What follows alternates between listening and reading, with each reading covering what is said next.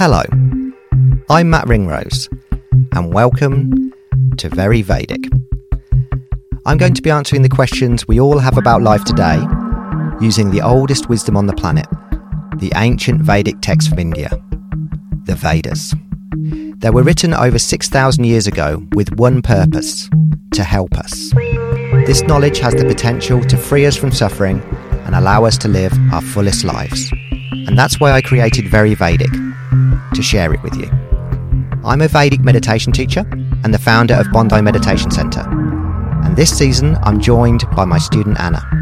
If you're keen to learn how to meditate, or you have a question you'd like answered, DM me on Instagram at Bondi Meditation, or email info at bondimeditation.com.au. Okay, here we go. Hello, Matt. Hello, Anna. Hello. How are you?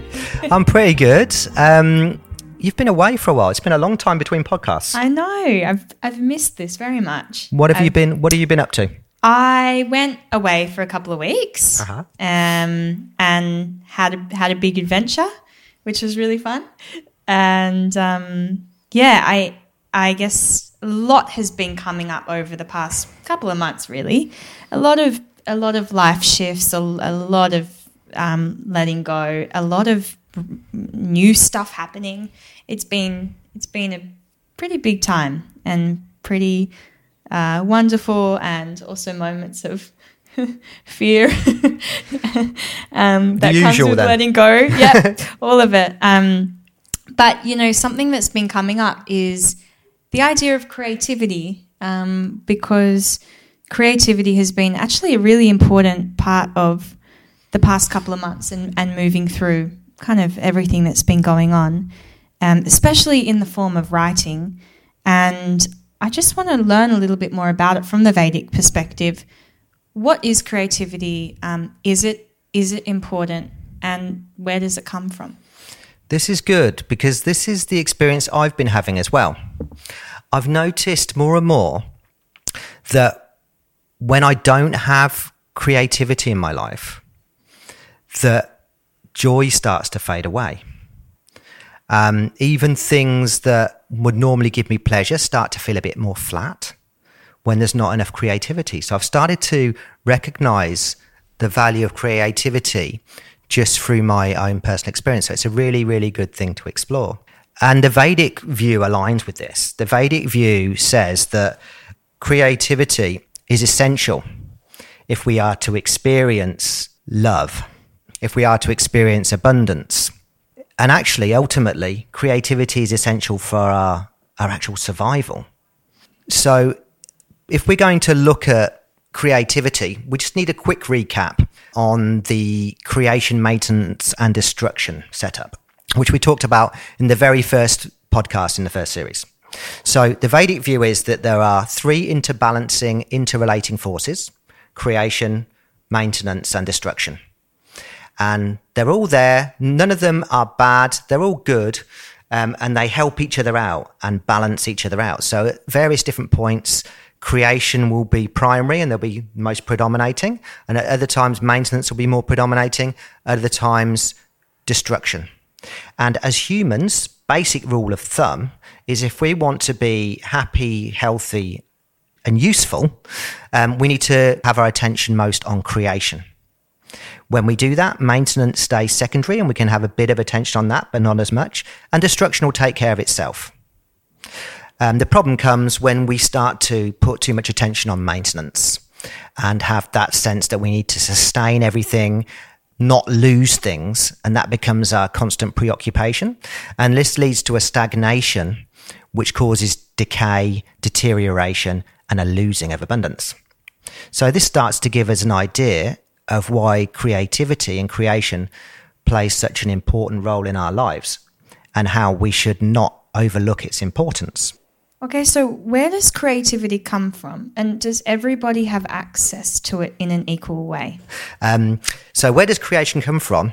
All creative impulses, all songs, all books, all new ideas or creative ideas, all come up out of a place of pure conscious intelligence. a subtle layer of consciousness where all ideas originate. And they come up and they come through us to find their expression in the relative world. So the universe consciousness needs our nervous systems in order to express its particular ideas. And what it's looking to do through the creativity is to create beauty and the precursors for unity and love experiences. So that place of pure creativity is the place we touch in meditation. Each time we go into the more subtle layers of consciousness in meditation, we make contact with that place of pure creative intelligence. And then we come out a little bit more infused with that each time. My dad, who's a poet, um, and has been a poet before and after learning Vedic meditation, says that when he sits down to write a poem, it's like, in a way, he's lowering a bucket down in a well. And then he's not sure what's going to come up. And when it comes up, it's full of a subject, or there's some subject in there to write about, which might be a fish or a rabbit he saw, or somebody he met in 1972, etc. And his experience is that since he's been meditating doing Vedic meditation twice a day, that when he puts the bucket down into the well and pulls it back up again, there are more things in there. So this shows how we can start to create a more intimate relationship with that creative field and start to be given more jobs, um, more opportunities to express that creative field in the relative world. So, would you say that creativity never does come from us? It always comes through us. This is the Vedic view that we are not the authors and the best creators, those creative artists that best understand that they're not the authors, um, in on this little secret. It's like there's a wave of something that kind of like this subtle wave which moves through us, inspiring us, but that doesn't come from us. And the more aware we are that we are not the author, the more we can work with these forces and be the most productive outlet for them. A, a, lady that I love listening to, her name's Elizabeth Gilbert. She's my favorite author, and she's just, I just adore her. And um, she has this TED talk, and I listened to it ages ago, so I'm sure I'll get some parts of it wrong. But she talks about, I think they're called daemons, and there were, there were these kind of like entities that um, that in ancient times people believed in that these were the everyone who created something had this um, entity which kind of vesseled the creativity through that person, and so when a person created something that was you know deemed as high value, um, everyone would go, "Oh, your daemon's awesome," and on the flip side of that, if um, they created something that wasn't very good, it wouldn't really matter because it wasn't on the the onus wasn't on the person, it was on their. I think the word is daemon, but I'm not sure. And she says that um, often in kind of modern times we see the person as the creator, and this can kind of sometimes be a blessing and a curse because if the person creates something wonderful, everyone, you know, we kind of put them on a pedestal, which might feel really great for them, but then they might never want to create anything again because the stakes are so high. And similarly, if they create something, you know, you write a great book and then a bad book, well, then you're a bad creator, a, a bad artist. And she kind of talks about um, how this can create the troubled artist. Mm. You know that mm. that we all kind of know about these trouble artists that exist and maybe they create something maybe they create a lot of things and maybe they die young or they never create again because it's so scary for them. Do you, do you want to talk about that? Do yeah. you believe in daemons or muses yes absolutely. This idea of a creative intelligence which operates through us but is not directly of us is not exclusive to vedic culture by any means. Um, so in greek mythology there were various forms of art, and each form of art had its own minor goddess. And the artist would pray to or worship the goddess in the hope that she would provide inspiration for their artistic endeavor. And these goddesses were known as muses. Um, and then the, the really old poets, the ancient poets and the Latin poets, such as Dryden and Pope, they would write invocations at the start of their poems, invoking the spirit of their muse to help them with their art. Ernest Hemingway had an understanding on some level of this same thing. He would say that he would write his book as long as the book kept writing itself. And as soon as he started writing it, he'd put the pencil down for that day. So, yes, this is fascinating and it has some very important creative implications, as you touched on. By giving authorship to consciousness or God or a goddess or muse, we start to create a slight sense of non attachment, which can be liberating in the production of art. And this may have been born out of an understanding that if you're pushing too hard egotistically at your work, that it can start to block. So the idea of a muse, goddesses, or God, or something assisting you or ultimately creating the work, could be seen as a type of surrender technique. And like all surrender mechanisms, it's a deferring or delegating to that cosmic intelligence that organizes everything anyway to express itself fully through you without coming in and micromanaging the process. So it's a way of allowing yourself to be a cleaner, smoother, fuller channel for the creative impulse. So it seems like there's two aspects of of create of living a creative life. One of them being a channel in which creativity can come through you, maybe by having a clean enough or calm enough nervous system. I don't really know if that's the wording for it. And then another thing is that creation can come through, but there might be so much fear that, you know, that they stay, they linger as ideas rather than actually being actioned in the world. Yeah, exactly. So let's take this, this example. Has this ever happened to you, Anna? You get a brilliant idea, it kind of blows you away for a minute. And then, as sure as night follows day, in the next moment or the next minute, you have another thought questioning you. It's fear saying, oh, actually, should we bother doing this? Um, is it going to be a waste of time? Somebody's already probably done it, and all these kind of things. And it can sabotage the whole creative process. Have you had that experience? Absolutely, because when the creative ideas come through, it always comes through as a feeling of inspiration and like expansion. Um, and then, yeah, definitely a couple of even even a couple of hours later, coming back to the smaller self and kind of leaving that expansive, inspired mode, mm. yeah, can can make it all seem very daunting. Exactly. And that's why very, very few people truly allow that creative drive to flow through them and express itself fully. You know, you might get a trickle here and there. You might practice the guitar, do a bit of photography, but a lot of the time you're putting more attention than that on trying to keep things the way they are. And this is as a result of fear. So, I suppose to be useful here, we should talk about what we can do to remove that fear. Yes, I think that's a great idea. So, we can try and pick apart a few of these arguments that, um, that the mind might put forward um, that block us and make us scared of being creative. One of them we've already covered the unknown. Turns out getting stuck in a rut is what's actually dangerous, and moving into the unknown is what actually makes us stronger and safer. I think we've probably hammered that point home a few times over this podcast series. So, hopefully, by understanding that, we can push through when we feel that resistance to doing something new.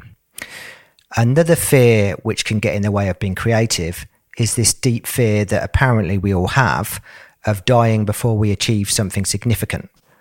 So when we embark on a creative endeavor, it can come loaded with a lot of pressure on ourselves. Like this is somehow in some way going to prove the relevance or significance of our existence. And that can be a paralyzing amount of pressure.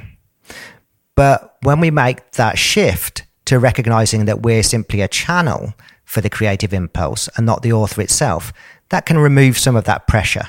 We can lose a bit of that fixation with the outcome and come more into the process because regardless of how whatever we're trying to make, you know, the book or the artwork or whatever turns out, the process itself has its value. Uh, it can help us grow and, and we can just enjoy it. And then there's your classic self doubt, which I'm sure gets in the way of lots of people's creativity. You know, that feeling that we're not good enough to produce anything of any real worth. But if we really believe this idea that it's actually consciousness that's the author working through us, then that gets us round this one because we'd be doubting the creative capacity of consciousness itself. You see what I mean? So, anyway, these are all different ways of thinking about it that might help us loosen up in our approach to doing something creative. Yeah, that makes so much sense. So, is, is self doubt where procrastination comes in? I think procrastination comes in as a result of fear, and it can be a result of any of the forms of fear that we just described. But procrastination in itself is a very interesting subject. There's actually a way of looking at it as a positive thing. How's that? um, this is the idea that there's something natural about procrastination, as what it's really doing is building a propensity. It's accumulating the potentiality for a later, stronger, more powerful release. Imagine like an archer drawing back the bow. When you pull up the bow, you don't put the arrow in and pull up the bow and immediately just fire it, do you?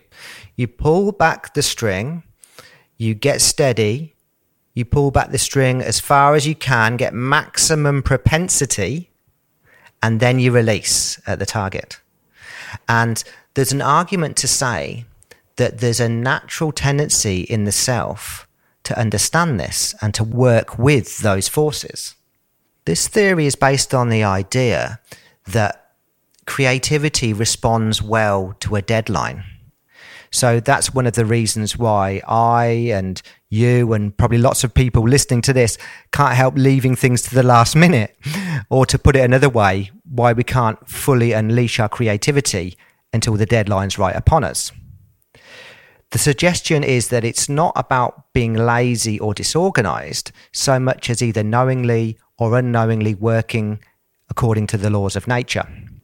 I can imagine that some people listening to this podcast might not um, see themselves as creative people. I think when we talk about creativity, um, it's easy to envision like an artist at their, you know, at their canvas making a painting or someone maybe a chef. But what are the other ways that people can be creative? Yeah, this calls to mind um, a famous lecture by Guru Dev, a two word lecture, or two or three word lecture. Um, and the people that attended that lecture, I think there were very few who had specific artists' roles or creative roles, but it was relevant to all of them and it's relevant to all of us. And the lecture was Nivartadhvam. And that was it. People had traveled thousands of miles to hear this. It was over in a couple of seconds. Nivartadhvam. And what it means is go where you are not, or transcend where you are.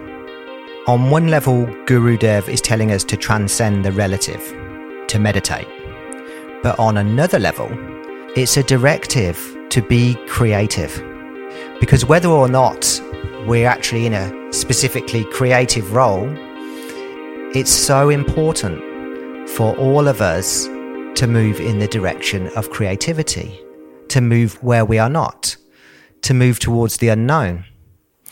And this is because when we move into the unknown, or in other words, when we do things differently, we're forced to adapt and interact creatively with new things, new situations, and so on.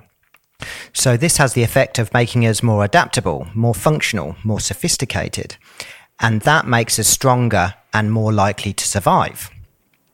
We actually need to be creative to survive. Doing the same thing over and over again isn't enough, as Darwin observed. It's not actually survival of the fittest so much as survival of the most creative, the most adaptable.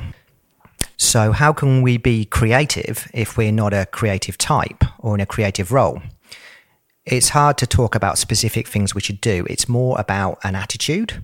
So, not being a- afraid to explore different experiences, trying new things, uh, and not just what we do, but how we do it.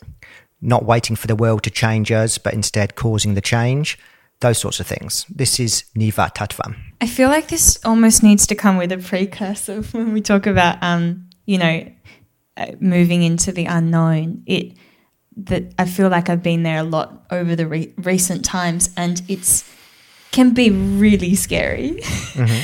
and um, now looking back, um, I can I, I can see whoa, there's been so much beauty and adventure and so much exciting, amazing stuff coming into my life. But for the for the first bit of moving into unknown, it's it can be really um, daunting.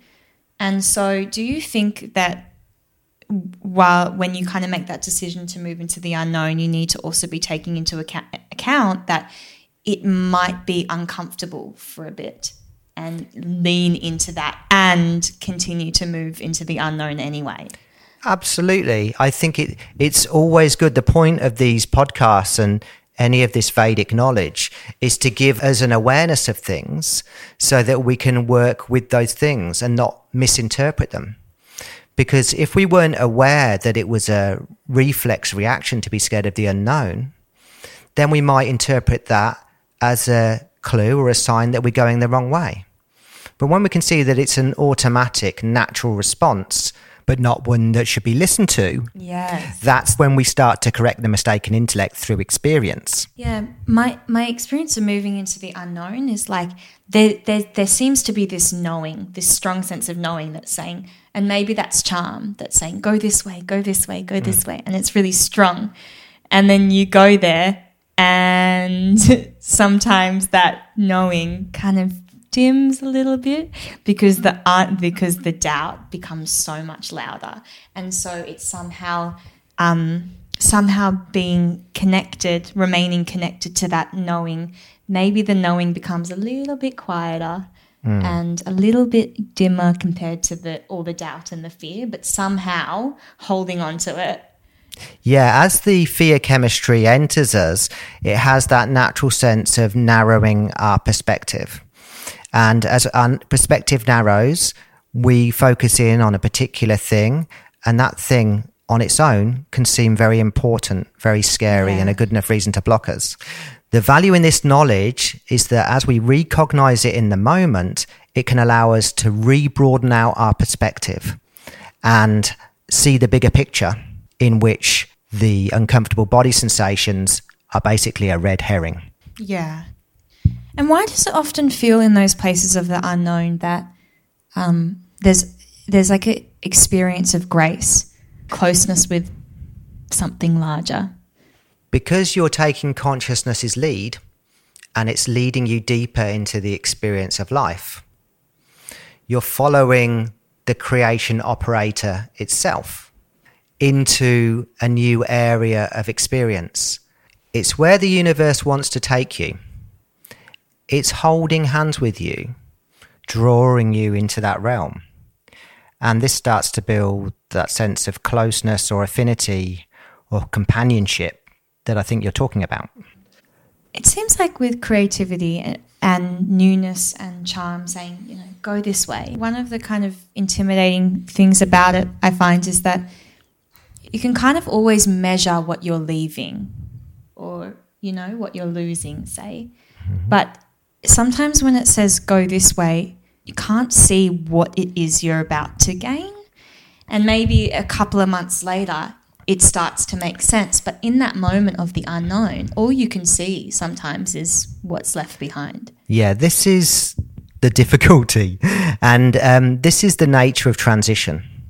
Transition between A and B is usually chaotic and quite difficult because the problem with transition is you've left A, point A, point B is better, but you can't yet see it. So, what it relies on is trust. And trust is built over time through experience. To ask somebody to trust 100% without any experience to build that trust is asking a lot. Trust is so important on this journey, but it needs to be built organically.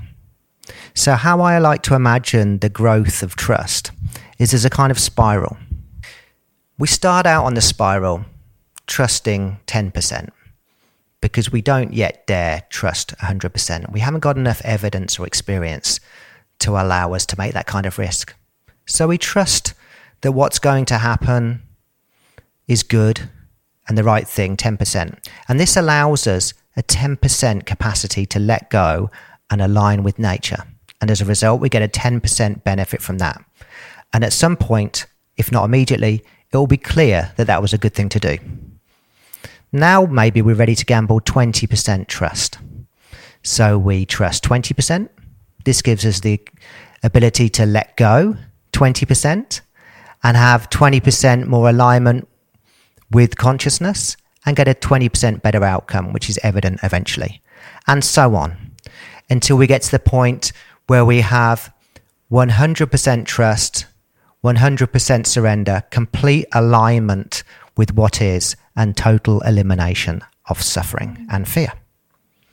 So, in terms of creativity, would that look like, okay, I'm sitting here or I'm going for a walk, a creative idea comes through, and uh, I'm actioning it? There's no resistance anymore. That's right. You start to take all the creative impulses, whether it is um, one to write a book, or if it's one to take a left turn down a street earlier than you might normally do. This is charm in all its various forms. Um, we've focused, you know, heavily on creativity today, which kind of we imagine expressing itself through a creative project. But creativity is every impulse of charm. That's the same thing. Charm is the creation signal beckoning you towards it. Okay, and going back to what we were talking about before with the muses and the daemons, kind of, um, you know, finding vessels for creativity through humans. Do you believe that? Because this is what Elizabeth Gilbert says. She says that if somebody doesn't take on that creative idea, doesn't doesn't action it on Earth, mm-hmm. it will move to somebody else because it needs to be expressed. Do you believe that? Yeah, that's the Vedic view that um, consciousness is looking for a nervous system to express its idea, its creativity through, and you may be the perfect vessel for that, for that expression. But if you have something blocking you expressing it, such as self doubt or a mistake in the intellect or just general fear, then you will block that creative impulse and it will then move to another nervous system for expression. And you may even have had this experience where you've had an idea, you thought about it, and then you didn't do anything about it, and then someone else did it. I came up with an invention in England, um, must have been like 20, 25 years ago, and I didn't do it.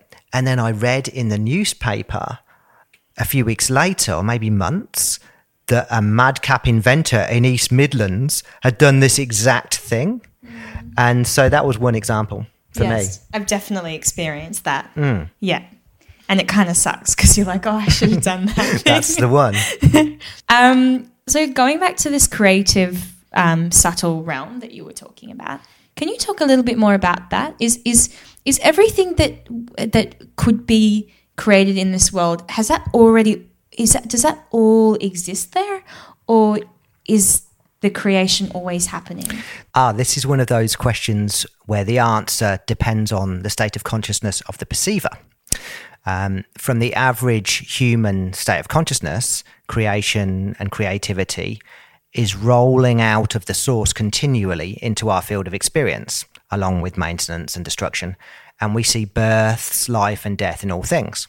But the Vedic view is that time is a construct through which our limited consciousness states can experience reality bit by bit. The highest reality is that everything is happening right now. Everything that ever has happened or will happen is happening right now. And in the highest state of consciousness, it could all be perceived now in one awareness. And I guess today we've been focusing a lot on the importance of creation, but also through our conversations, it's important to remember that maintenance and destruction are, are also very important. Yes, they are all important, that's right.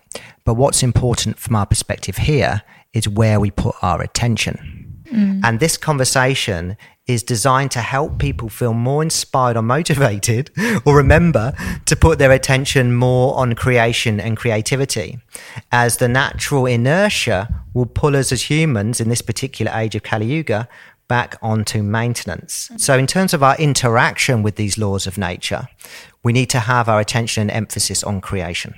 Can we can we move the conversation over to talk about artists now, like pop culture artists? Sure. So I'm interested in how we kind of, as as a culture, the collective, we we tend to sometimes deify artists. Hmm. You know. Yeah. And I think this is because we've lost touch with the true author, with consciousness itself.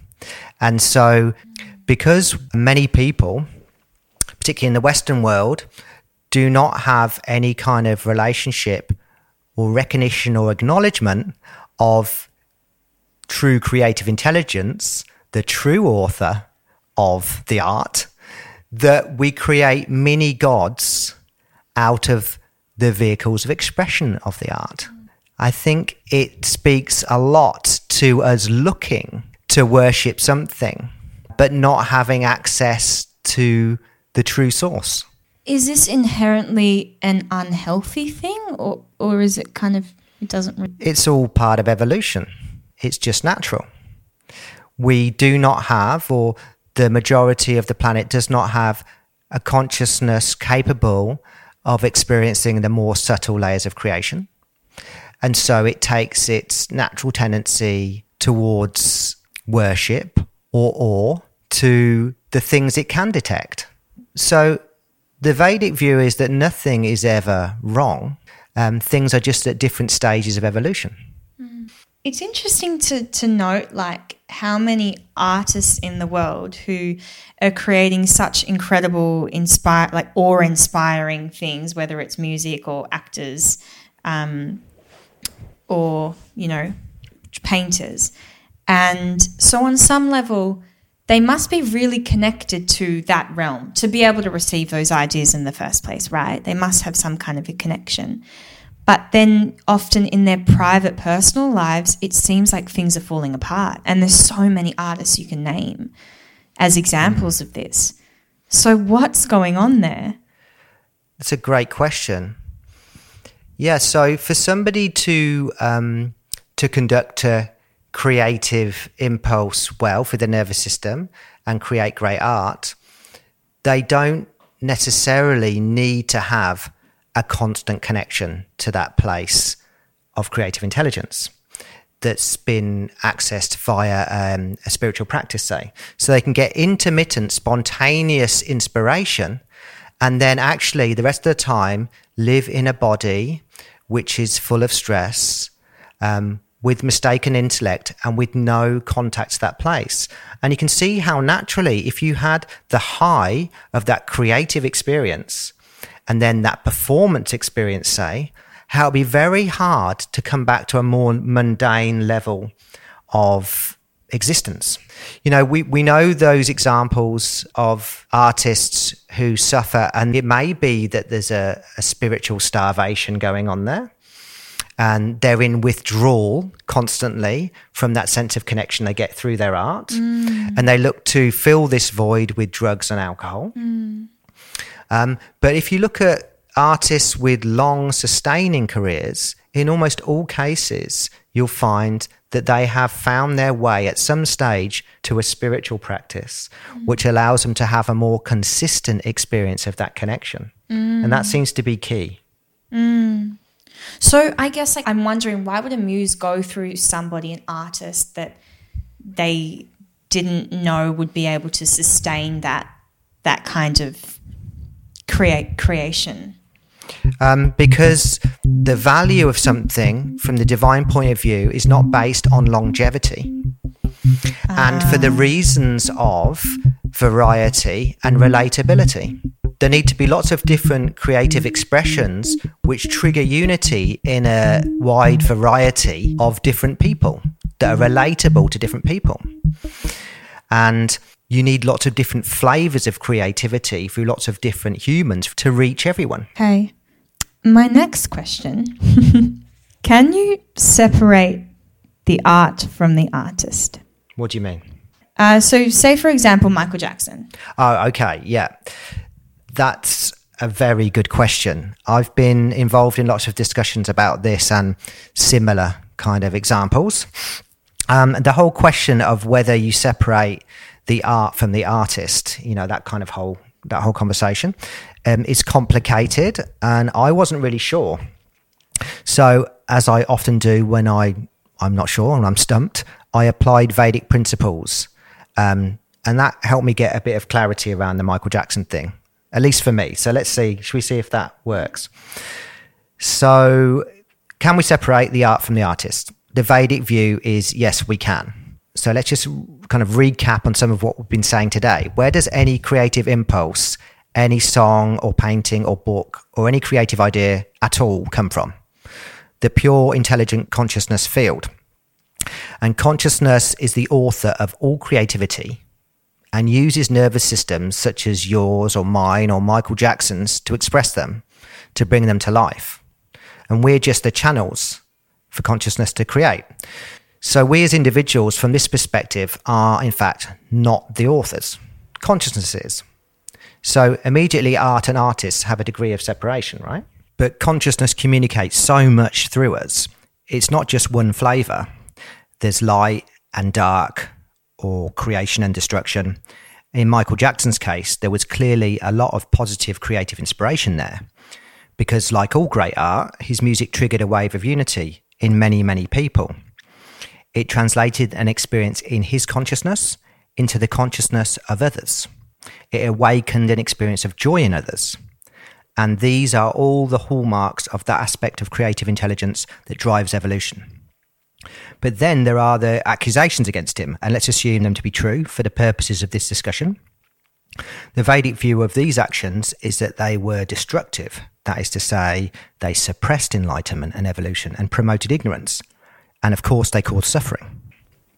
So we have a human nervous system, Michael Jackson, that has both creative and destructive impulses moving through it. And the question is do we stop listening to his music or even destroy the art that came through the nervous system of Michael Jackson? And there are many reasons why we might want to, depending on our own history. The music may trigger us because of associations and just basically be un- unenjoyable now. And also, we don't want to support unsustainable behavior. If we considered that in some way listening to his music was supporting the actions we disapprove of, then we wouldn't want to do that. In the case of Michael Jackson, given that he's dead, you could make a good case to say that listening to his music is not supporting unsustainable behavior. In any case, these are all totally valid personal choices. But if the music continues to spontaneously bring you joy, then the Vedic view would be that rejecting that would be a rejection of the gifts of consciousness itself. So you might say it's like a win for the devil a win for the destruction operators to ignore the beauty that was expressed through him and focus only on the darkness. So it's it's misassigning the authorship. You see what I mean? Mm. It's a very tricky one and obviously very sensitive. Emotions and emotional reactions are valid too. So I'm not here to say what's right and wrong, but just one perspective. Mm. And you know, I I wonder how that applies to someone also who's alive.